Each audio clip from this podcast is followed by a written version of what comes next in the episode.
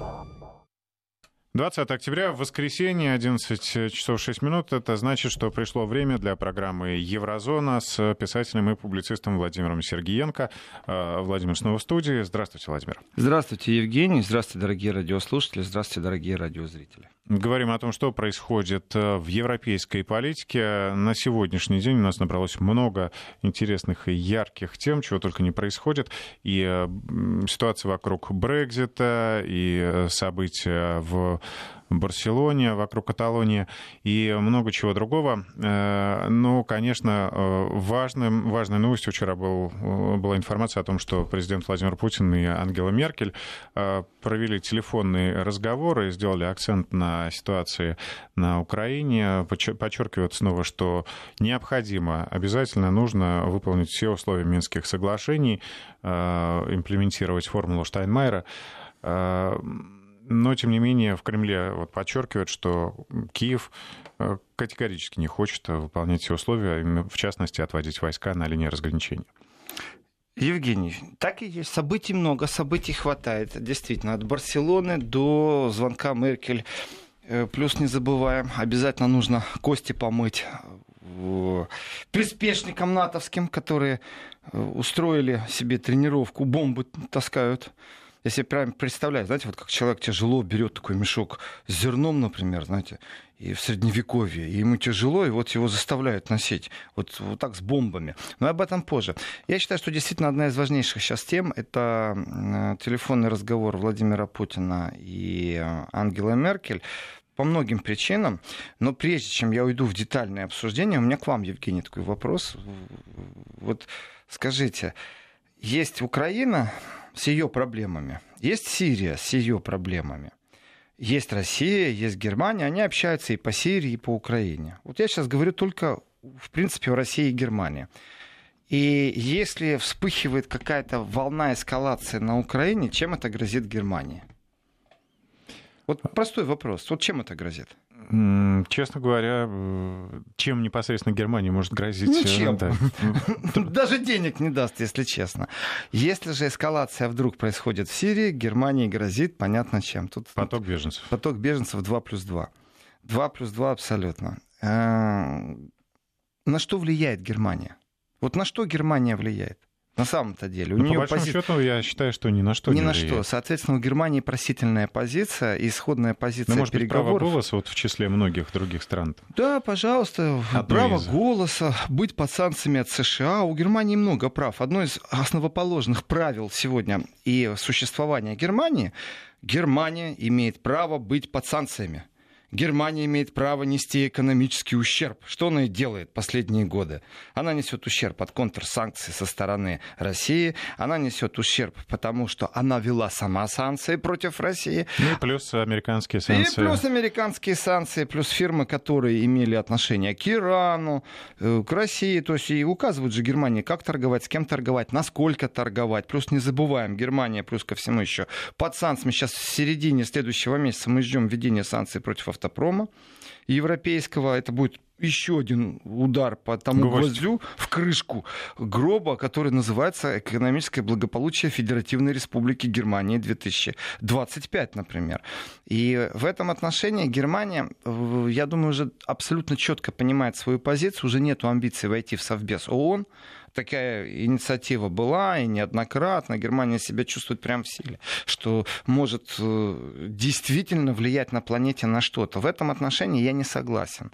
Если бы Германия стала высокоэффективной державой в дипломатических переговорах, именно высокоэффективной, то есть пришла, договорилась, со всех взяла честное слово, все эти честное слово выполнили, то тогда да, я не против, чтобы Германия вошла в ООН. И мировое сообщество было бы за. Но Германия, да. Да, нужно, чтобы э, эти люди, с которыми договариваются Германия, уважали ее и... Не люди, страны, государства ну, имплементировали стороны, о том, что да, говорили. Да, да. Соответственно, на что Германия влияет? Ни на что она является свидетелем. Она является свидетелем. И если честно, если в случае с Украиной будет эскалация кризиса, Германия вообще ну никак ни при чем, она не страдающая сторона. Э, Все, что она может, и то, что она делает сегодня, она деньги выделяет на лечение украинских солдат, они лежат в бундесверовских больницах, украинские солдаты. При этом есть фотографии, я помню, Анатолий Шарей там опубликовал с комментарием, э, знаете, человек приземляется в Германии, э, его из самолета там на полуносилках выносят, и он привстает на этих носилках, и, наверное, так нахлынуло, и человек из такой, знаете, подпольный жест делает, ну, это вот военнослужащий Украины, который прибыл на лечение в Германию. Видать, на него нахлынуло, поэтому он издает э, жест тоже подпольно, так знаете, приветствие нацистской Германии. Э, что еще Германия может? Денег дать? Что еще Германия может сделать? Свои войска не послать, например. Свои войска не послать на Ближний Восток. Ну, например. Там, или в Афганистане забрать свои войска. Что еще Германия может? А Германия у нас может подносить бомбы американским истребителям, которые хранятся в Блюхеле. И все информационные германские сообщения, которые идут, при том идут через ДПА, э, Deutsche Presse агентура, это очень серьезное агентство. Э, мало того, что это учения тайные, ну, не хотят, наверное, растревожить гуманизм, а также пацифизм э, свойственный немцам. Потому что когда турки, это я вчера рассказывал, когда турки отдают честь на футбольном поле, футболисты, то вдруг немцы решают, что это чуждо их базовым ценностям. Поэтому их песочат, я вчера еще новое слово вдруг сказал, появился неологизм, не пропесочили, а прочесночили немецких футболистов, и они там то лайки позабирали из Инстаграма, там, где вот человек с честью стоит, его коллега-футболист, который гол забил, у них сейчас такая, а, ну, флешмоб у турецких футболистов, отдавать честь на футбольном футбольном поле, тем самым выражая солидарность с действиями Эрдогана на Ближнем Востоке. А в Германии ведь есть легионеры э, турецкие, они вот честь отдают, и их потом журят, вызывают на ковер, там прям от тренировок отстраняют, потому что это чуждо базовым ценностям, пацифическим базовым ценностям. А ядерные бомбы грузить, это не чуждо пацифическим. Ну, давайте поясним, да, для слушателей, что Объясняю. произошло. А. Ну, а что объяснять? Э, есть такая мода, знаете, к каждой военной операции дать определенные названия. Вот сейчас в Германии проходят учения, они называются, конечно, натовские учения, они секретные, поэтому я даже не знаю. Сейчас скажу что-нибудь, а потом в Германии не приземлюсь. Точнее, приземлюсь, но меня спросят, откуда ты знаешь. Я им буду доказывать, что я в Шпигеле это прочитал или в ДПА, а они мне скажут, нет. Э, значит, э, в Германии проходят учения под условным названием, по-английски не знаю, знаю, как в переводе. Steadfast Nun. Вот, Сто... Nun слово Сто... я запомнил, потому что немцы сами с этого смеются. Есть и песни такие современные, э, ну, в диске, в, в темпе диска, э, ну на ну на не. Плюс на одном из наречий, ну, это обозначает туда. Немцы действительно ерничают по этому поводу, но большой огласки в Германии не придается, чтобы, не дай бог, базовые ценности вот эти пацифические не проснулись в направлении футболистов, которых цензурят за то, что они лайкуют в Инстаграме Инстаграме. А вот по отношению это переводится как э, вроде бы стойкий полдник. Полдень. Полдень. А, вот. Э, стойкий полдень, конечно, красивое название. Смысл сводится действительно к тому, что немцы со своим пацифизмом, я думаю, они скрипят сердце это делают. Знаете, закрывают глаза, сердце скрипит, зубы сжали, взяли ядерную бомбу вот эту из своей базы в Блюхеле и прицепили к американскому или к своему истребителю. Спрашивается, а пацифизм где? Ну, это все, знаете, драмы, я так сказал, и лирика жизни. А по факту все очень достаточно жестко. И, конечно же, в случае кризиса на Ближнем Востоке Германия ну, будет нести еще дальше убытки. Э, поменяется политический ландшафт у Германии, э, потому что справиться с толпой беженцев никто не сможет, просто не сможет, это уже понятно. И в интересах Германии, конечно, предпринять как минимум дипломатические усилия, как бы я ни не ерничал и не иронизировал по этому поводу, но если не предпринять, это еще хуже. Поэтому Германия, конечно же, должна инициировать сейчас разговоры со многими странами. И вот здесь вот у меня такое вдруг ощущение появилось, а вот очень по-хорошему и очень по-взрослому. Если вдруг Россия на Украине является одной из сторон переговоров нормандской четверки, которая фиксирует, гарантирует что-то. Если Россия по Сирии является участником, и обратите внимание, при всех заявлениях Запада, как часто я слышу, боже, как часто я это слышу, практически каждый день, у них прям все время вставочка такая, что Россия там виновата в расторжении США договора, поэтому они ядерные бомбы грузят. Россия аннексировала Крым. Постоянно я это слышу как объяснение, почему э, тот или иной агрессивный агрессивный выпад в сторону России. Ну и вообще происходит. Россия большая да. и страшная. А вот э, еще я слышу обязательно к этому, что Германия в любом своем лице, на уровне, вы знаете, даже не только Германия. Я не помню, чтобы я на Западе услышал хоть одного э, политика, который, или функционера, который находится у власти, потому что генеральный секретарь НАТО, например, это не политик, это функционер, э, который бы не говорил о э, территориальной целостности Украины. Хорошо. Но на самом деле территориальная целостность Украины ну, никак не влияет на существование Германии. Вообще никак. А вот территориальная целостность Сирии, ух, как влияет. Если это будет Сирийская республика, если это будет Сирийская республика, ну, в два раза меньше, чем сейчас, потому что часть будет курдская какая-нибудь республика. А как насчет зон, которые оккупированы США союзниками в Сирии?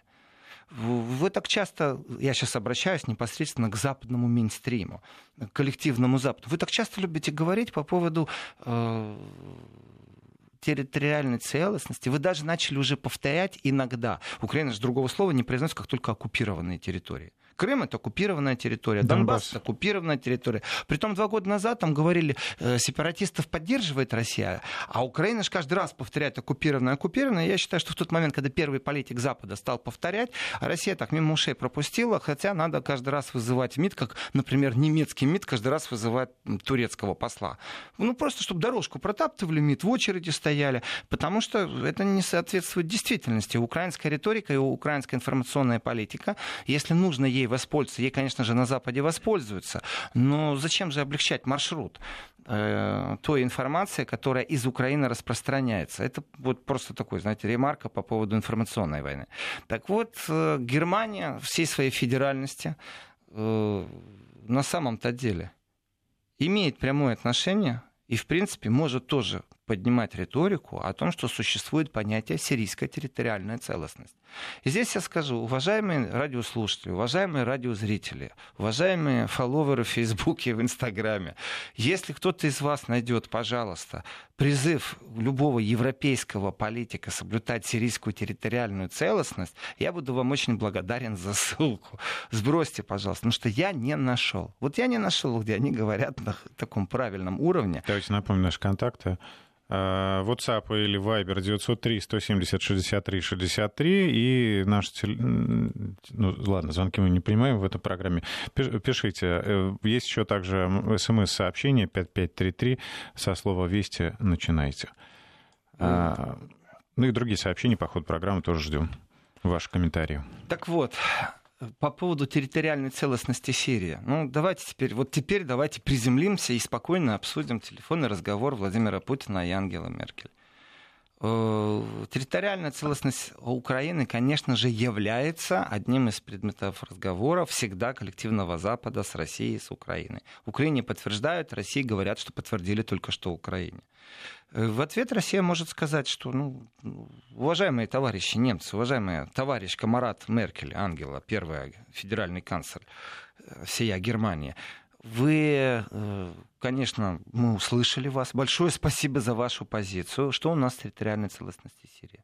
Вы уже звонили всем другим партнерам? Вы там ярко отстаиваете? А, там режим плохой? Может, он неплохой, а может, он вам не нравится? Понятное дело, что Владимир Владимирович Путин не будет так с Ангелой Меркель говорить. Понятное дело. Понятно, что существует протокольный язык, дипломатический. При этом они очень хорошо, конечно же, друг друга знают. И разговоры эффективны.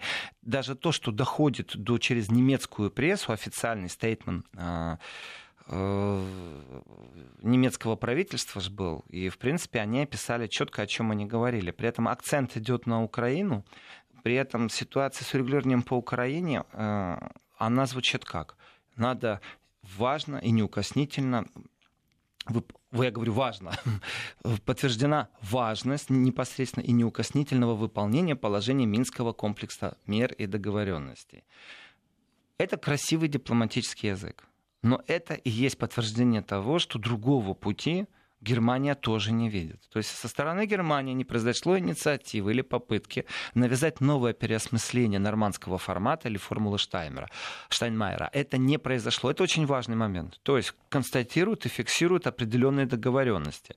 Конечно, технически там есть о чем говорить, есть что воплощать. Но не было инициативы со стороны Германии навязать ту повестку, которую, например, навязывает сейчас Украина.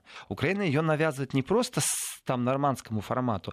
Это, кстати, не так страшно Украина пробует это навязать своему э, народу.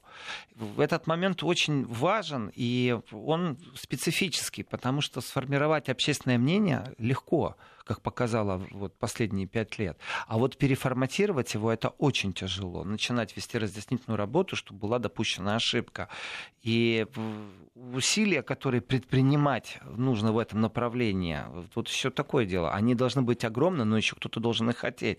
И те красные новые линии, которые озвучивает украинское правительство, это то же самое, как в информационной политике постоянно озвучивать, что Россия оккупировала что-то. То есть слово оккупант, чтобы звучало. И в этом этом отношении, э, ну, новые веяния из Украины точно так же там, через какое-то время могут дать какой-то эффект. Потому что если постоянно повторять одно и то же на всех уровнях, разницы нету в карликовом государстве Литва или Латвия, или там, на секундочку в Польшу заскочить. Но то, что делает Украина, она профессионально действует в информационном поле. Просто они не понимают, что создание даже профессионального информационного поля не поможет западным партнерам предать Украину и бросить ее на произвол, если им это будет выгодно и, не, ну, и необходимо. В этом отношении отношении произойдет все просто молниеносно. Что же касается Меркель разговора с Путиным, то, конечно же, сам факт того, что не было озвучено новых каких-то веяний, уже является ну, я так скажу, не успехом, а подтверждением того, что создана, по крайней мере, такая как бы ловушка для Украины, в которой номер не пройдет. Но невозможно собрать под телевизионную камеру, конечно, э, фанатов э, союзного государства Украина, Россия, Беларусь. Это невозможно просто на Украине.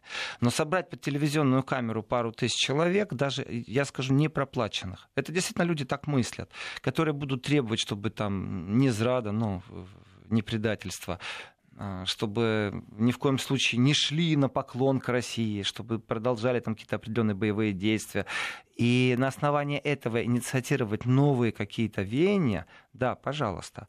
Но Запад тем самым не примет этих новых веяний. Вот это четко из разговора можно вынести, и это радует. Тем самым Украина находится как бы сама в своей ловушке, она, с одной стороны, внутри себя разогревает определенные веяния, а вот, знаете, разогрелись, так, сил набрались, побежали в Европу. Попрыгали сначала. А, ну попрыгали, да, попрыгали. Э, добежали до Европы, и тут на двери-то закрыты. Почему? Потому что только что Европа разговаривала с Россией в лице Меркель и сказала, что а мы не собираемся ничего пересматривать. То есть тезисы одни и те же, они не изменились. Если Украина найдет сейчас на основании своей внутренней ситуации э, повод э, изменить свое отношение к нормандскому формату, это открытые двери снятия санкций с России. Просто открытые двери. То есть Украина сама себя э, в ловушку загнала, или, скажем так, выдержка и стойкость российской дипломатии дает какие-то определенные плоды. Как бы кто ни верещал, что на Западе, что на Украине. Меня смущает вот только то, что Минским соглашением там больше четырех лет. Э, все эти годы повторяется, что Минские соглашения не могут быть изменены, они должны быть четко выполнены, но никакого толчка к их выполнению не происходит. То есть, ну, Германия как-то могла бы влиять на тогда на Порошенко, сейчас на Зеленского. Но... Я понимаю, Киев действительно... Это просто использует... сотрясание воздуха. Да, Киев, я согласен. Киев действительно использует разные предлоги, чтобы отказаться от отвода войск. Это правда. Киев придумывает все новые и новые какие-то вещи. Но Киев может придумать что угодно и как угодно. Еще раз, пару тысяч людей собрать под телевизионную камеру и потом на основании этого делать какие-то инфоповоды, обсуждения. Это, пожалуйста, сколько угодно. Германия заявила о своей позиции. Эта позиция не будет пересматриваться. В ближайшее время уж точно.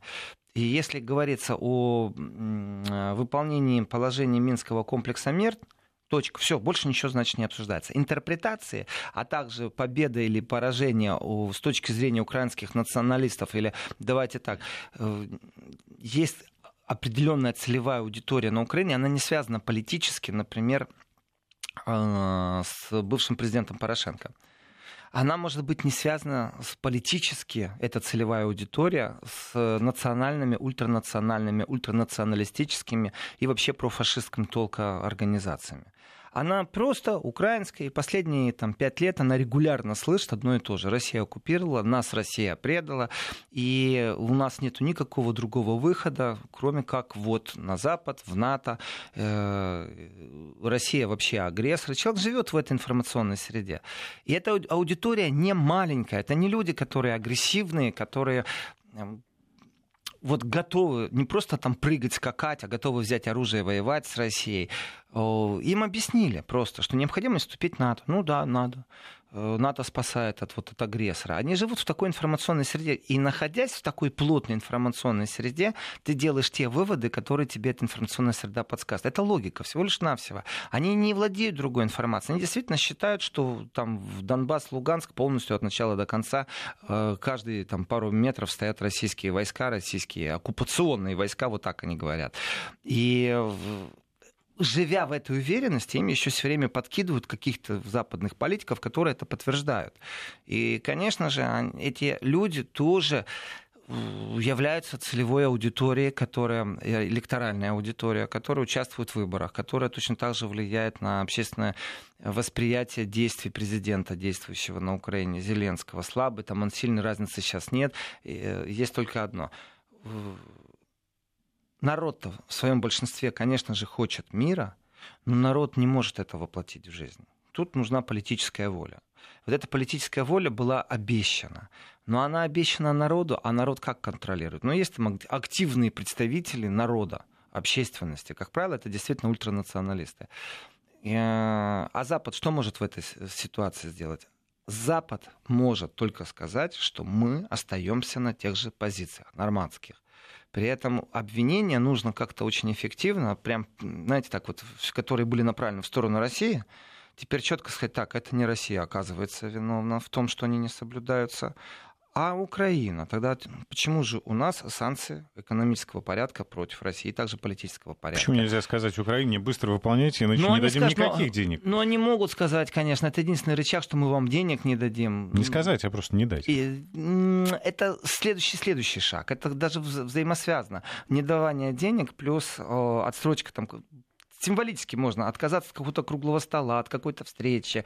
Э, мол, у вас нет времени там, на, на обсуждение нормандского формата или там, на перемирие, на отводовоз, так найдите его, не надо к нам летать, встречаться с нами. Это будет одна такая легкая демонстрация, легкая политическая пощечина, и сразу все зашевелится, в том числе и на Украине. Но в данной ситуации очень важно, э, что в разговоре не было вот этого вот лоббирования каких-то новых, я бы сказал, маразматических идей, которые в украинском обществе преподносятся как единственное правильное, непредставленное предательские э, патриотических настроений, потому что та целевая аудитория, которая не является агрессивной на Украине, та, которая действительно нормальные люди, но они живут вот в информационном поле. Они не хотят войны, но им все время навязывают, что в войне виновата только Россия. Вот они ждут, не дождутся, чтобы закончилась э, война. Им все равно, кстати, по чьей вине э, будут сорваны эти Минские соглашения. Главное, чтобы они были воплощены. И, в принципе, я вижу обращение Меркеля в разговоре Меркель с Путин, и это очень важный момент, что идет подтверждение вот этой вот стабильно тех же самых маршрутных карт, которые были продуманы именно в формате, нормандском формате, именно по принципу формулы Штайнмара. Это безумно важный момент. Ни одного слова, по крайней мере, в стейтменте нету об о том, что нужно как-то менять формат, и нужно придумать какие-то новые красные метки, которые сейчас, которые сейчас на Украине в моде, я бы так сказал, в обсуждениях. Мы глазом не моргнули, уже пришло время новостей. Сейчас э, программа Еврозона уходит на паузу, и после выпуска новостей продолжим обсуждать э, ситуацию вокруг Украины и вообще о европейской политике. Возвращаемся в студию. Микрофон Евгений Яковлев и Владимир Сергеенко, автор ведущей программы «Еврозона». Закончили мы на том, что Германия четко дает э, Киеву, ну и всем остальным э, странам, участницам нормандского процесса. И не только. И не только. Сигнал, что никаких изменений быть не может. Минские соглашения должны быть выполнены в том виде, в котором они были подписаны в 2014 году. Еще раз, очень важно, Германия, если бы вдруг в своем правительственном стейтменте объявила о том, что она озвучила какие-то новые позиции, повторила бы линию которую сейчас пробует навязать украинское сообщество, при том без обсуждения, что за сообщество, что есть политические элиты, оппозиционные э, какие-то политики. Сам факт того, что Германия настаивает именно на том, что и было уже договорено, без озвучки каких-то новых красных флажков, которые на Украине сейчас инициируются, это уже положительный момент. Точка. Пусть вот Украина должна сейчас осознать, никто не будет лоббировать интересы Украины в контексте вот этих вот последних веяний. Зрада, ну, предательство, война еще до победного конца.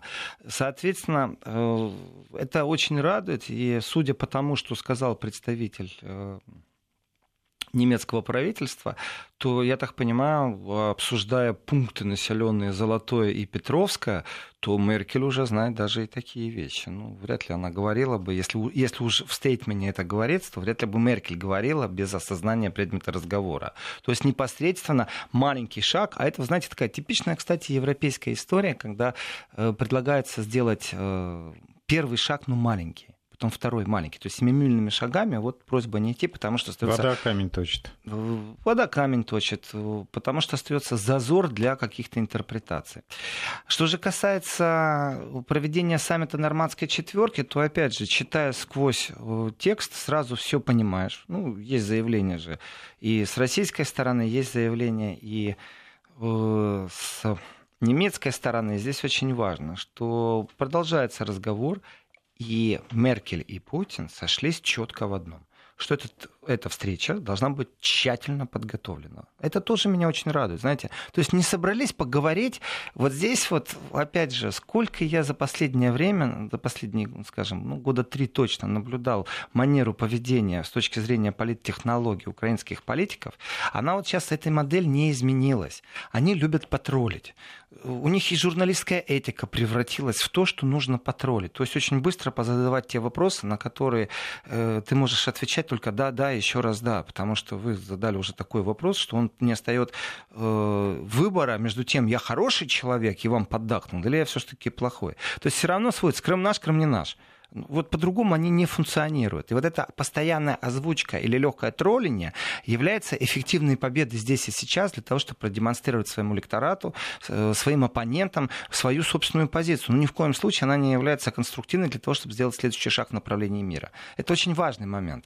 И здесь, конечно же, вот если допустить сегодня любого украинского политика в нормандскую четверку, то это будет, знаете что, это будет просто скандал, наверное, какой-то. Для того, чтобы украинские телекамеры э, показали, какой настоящий патриот. И плевать он хотел на мир. Вот и все. Их надо обучать. Тем более команду Зеленского. Их надо обучать. Их надо обучать, как себя вести правильно в политическом обществе элит. Туда вход действительно тяжелый а выход очень легкий. Не созрели они, не дозрели, не доработались, не хватает у них. И это все понимают, и на Западе это очень хорошо понимают. Соответственно, если встреча не готова, то она ни к чему и не приведет. А зачем она нужна тогда? А Но в Кремле тогда... много раз говорят, что нужна... не будет встречи ради встречи. Она нужна тогда только для того, чтобы попиариться на внутреннем рынке. Ну, то есть рейтинги на Украине упали, Зеленский приехал. Я всем четко сказал, что ну, мы Крым вернем когда-нибудь смысл тогда этой встречи? То есть здесь идет, я скажу так, заочное политобразование украинских властей заочно, действительно, по-другому я это расценивать не могу. И подтверждение того, что нормандская встреча должна быть подготовлена для того, чтобы были конкретные результаты, это и есть четкая позиция. И эта позиция я слышал недавно несколько раз, при том в дискуссии разного пространства. В Германии это тоже обсуждалось, во Франции это обсуждалось. Во Франции, правда, это совсем незаметно обсуждалось. В Германии, ну, вот немного больше дали внимания э, обсуждению вопроса, насколько все-таки и что такое конкретный результат, и кто должен стоять за этим конкретным результатом. Еще раз, Германия не является стороной, которая может что-то навязать. Абсолютно ничего. Она находится в просительном состоянии в мировом пространстве. Здесь чудовищная смесь геополитических балансов, э, в которых Германия не является вообще э, страной, которая может на кого-то сейчас надавить. Ваше предложение сказано в предыдущих полчаса, Евгений, а давайте Германия не даст денег Украине, в принципе, она не сможет индивидуально это сделать, она сможет только это инициировать, чтобы это прошло через Евросоюз. В данном случае прямолинейно невозможно. А хватит ли у Германии на это авторитет? Авторитета в данном случае хватит, если они будут констатировать факт, что Украина не соблюдает какие-то договоренности. Ну, если так гипотетически рассуждать. Но с точки зрения Германии, опять же, если инициировать авторитета, тогда нужно говорить не о Германии, а о Меркель. Пока еще хватит. Пока еще хватит. Она достаточно вяло и неинтенсивно занималась Украиной. Почему? Да потому что понятно было, что Украина сорвет все, что угодно. И в этом отношении сейчас все хотят Нобелевскую премию. Я предлагаю Нобелевскую премию уже сейчас выдать в следующем году. Э, для этого нужно, знаете, тоже такие правила политической игры. То, что сделано в этом году, в следующем не считается. Поэтому нужно так шаг по шагу все продумать, чтобы участники нормандского формата в следующем году получили Нобелевскую премию мира. Ну, на четверых. Нормально, я считаю. Зато мир в Европе будет будет. Но что же касается э, саммита Нормандской четверки, конечно, работа будет продолжаться. Здесь очень важный момент. Все-таки работа ляжет на плечи э, по линии помощников, лидеров и руководства внешнеполитических ведомств. Это официальный язык. То есть по линии МИДа, помощники глав МИДа, по линии непосредственно глав правительств. Ну, где-то канцлер, где-то президент. Это очень важный момент, что две линии будет идти и главы правительств, и э, МИД. Значит, э, переговоры будут дальше эти. И здесь, опять же, существует понятие, получается такое, что Германия с Францией, они в этих переговорах, с одной стороны, свидетельствуют, а с другой стороны, в будущем их позиция из свидетельской может перерасти э, в позицию третейского судьи, когда они скажут, что да, Украина, например, что-то не соблюдает или уклоняется от выработанных мероприятий. Тогда будет, конечно, тяжелое осознание того, что нормандский формат вообще не работает, что Германия и Франция являются в Европе странами, которые ничего не могут, соответственно, и на планете тоже. Это будет очень тяжелый политический урок, и лучше, чтобы этого не произошло произошло, вот этого кошмарного сценария, в котором это осознание может прийти. Но оно может прийти. А в Германии, э, в Берлине, вот в Париже не жалеют вообще, что они ввязались в этот нормандский формат? Э, ни разу не слышал о том, чтобы кто-то жалел. Э, в принципе, Меркель достаточно искусно лаврирует между понятием «я ничего не сделал, и у меня все на контроле». Хорошо говорите, лаврирует. От слова «лавров». Э, ну, видите, рождаются неологизмы. Вчера я не мог вспомнить слово. Это очень интенсивно на ярмарке во Франкфурте, там самая крупная европейская книжная ярмарка проходит. Это очень интенсивное общение.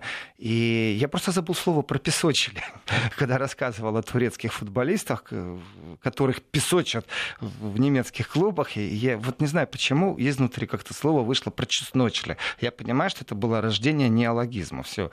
Мне кажется, такой достаточно меткий. А красиво получилось. Я потом получил достаточное количество смс.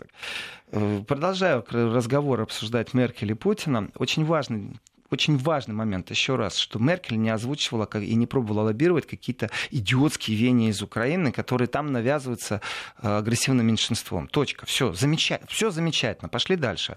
Значит, э, нормандская четверка, которая будет работать на все-таки по линии помощников лидеров и руководства МИДа, лидеров государств. Замечательно. Но это не все, это не вся повестка. Вот здесь большими буквами, знаете, написано Украина. Ну, не только же Украине говорили. Действительно, ведь Германия в случае вопроса в Сирии и вообще является державой, которая только может наблюдать и сожалеть, а также выражать сочувствие, э, разочарование, а на самом деле открывать свою кредитную линию, то есть раскрыть свой собственный кошелек, который называется бюджет Германии, который ляжет на плечи налогоплательщиков и готовится к худшему сценарию. Худший сценарий – это конфронтация событий на Ближнем Востоке, э, по Ефрату и волны приема волны мигрантов, беженцев. И ничего она не сможет с этим сделать. Она ни на кого не может повлиять в данном случае. И действительно, дипломатические усилия, которые Германия проявляет, это последняя палочка. Но если и этого не сделать, то я считаю, надо снимать немецкое правительство. Поэтому все логично, все правильно. Алло, здравствуйте, Владимир Владимирович. У вас есть время для нас? Есть. Можно с вами поговорить по Украине и по Сирии? И по Сирии, на самом деле, намного важнее. Хотя информационно уделяется Украине ну, больше ну, времени. Украина, да, сначала на первое место, как повод для звонка. Ну, как, повод, да, да. как повод для звонка. А, нам сейчас не нужно искать никаких поводов. Мы на секундочку прервемся. У нас э, маленькая техническая пауза, и потом продолжим программу Еврозона.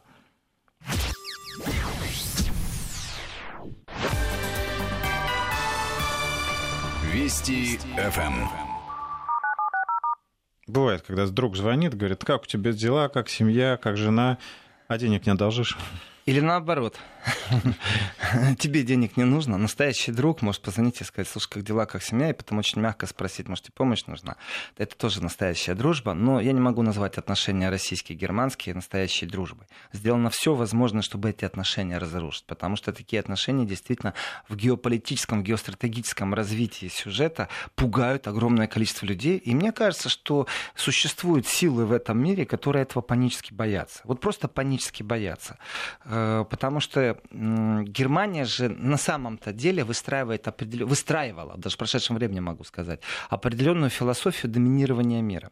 Вот как бы я не относился лично к либеральной экономике, э, к либерализации рынка, как бы я лично не относился вообще к философии, которую Германия навязывает, она где-то в базовых ценностях с нами расходится, где-то сходится.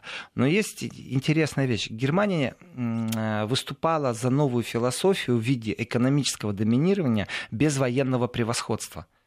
Вот это очень важный момент. Это была философия, которая исходила из центра Европы, из сердца Европы.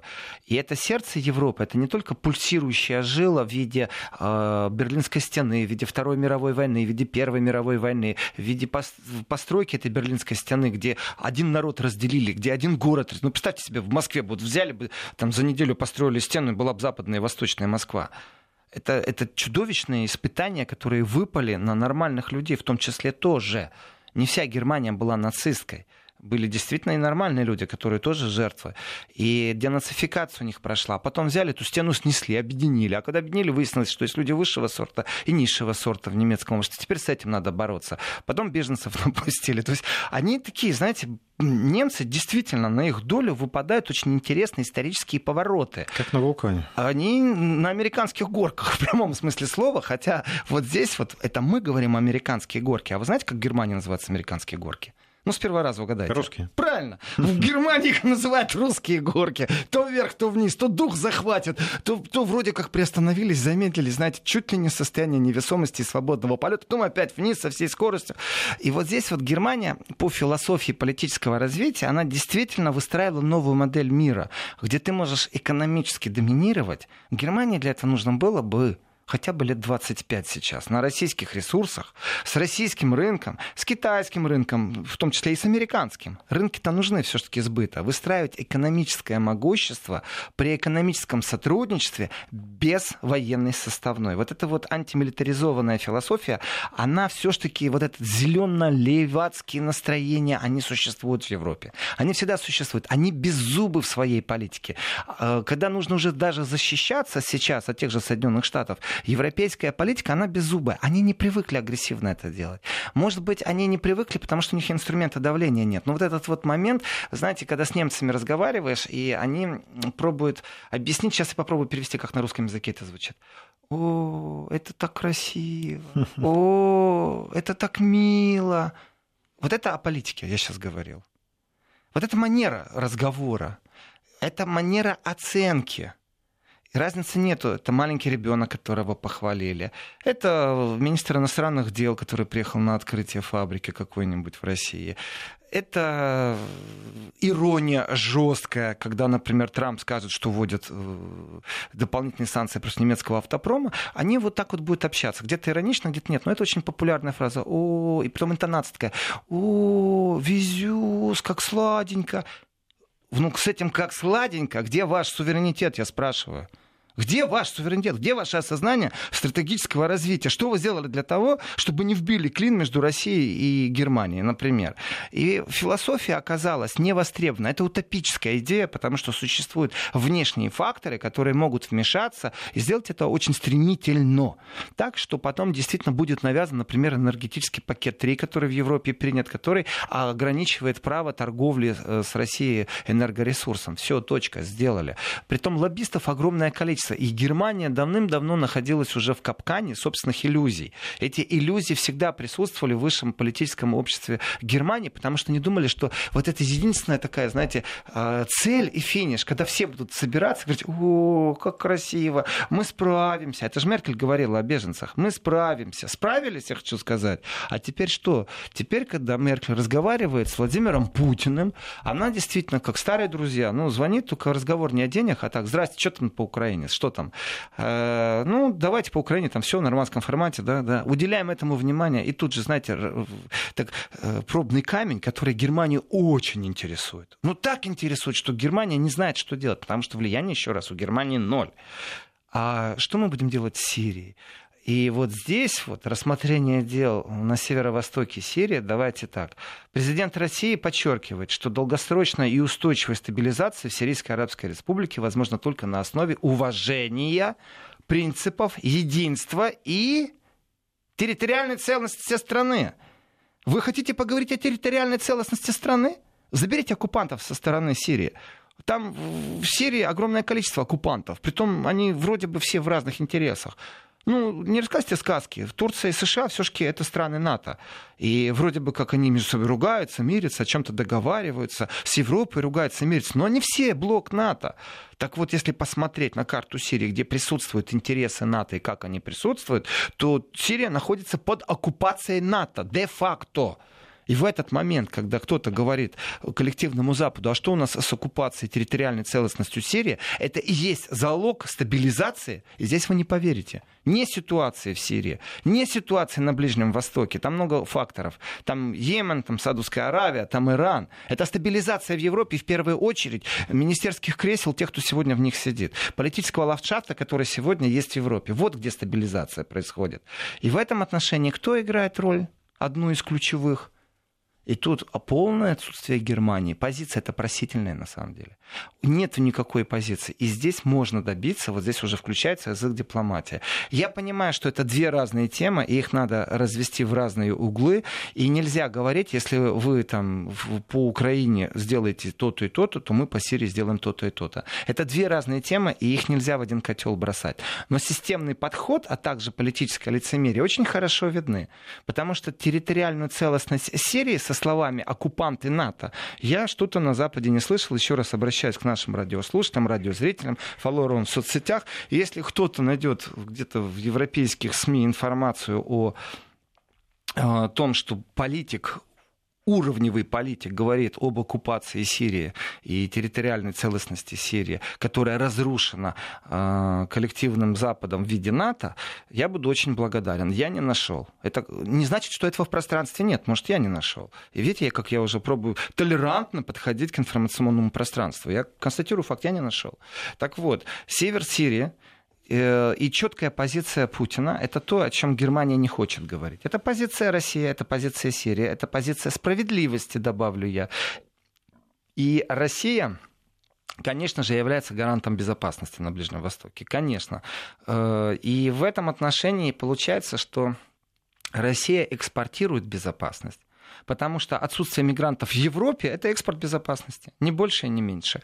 Турция стала игроком очень быстро, молниеносно, которая тоже является гарантом стабилизации в Европе.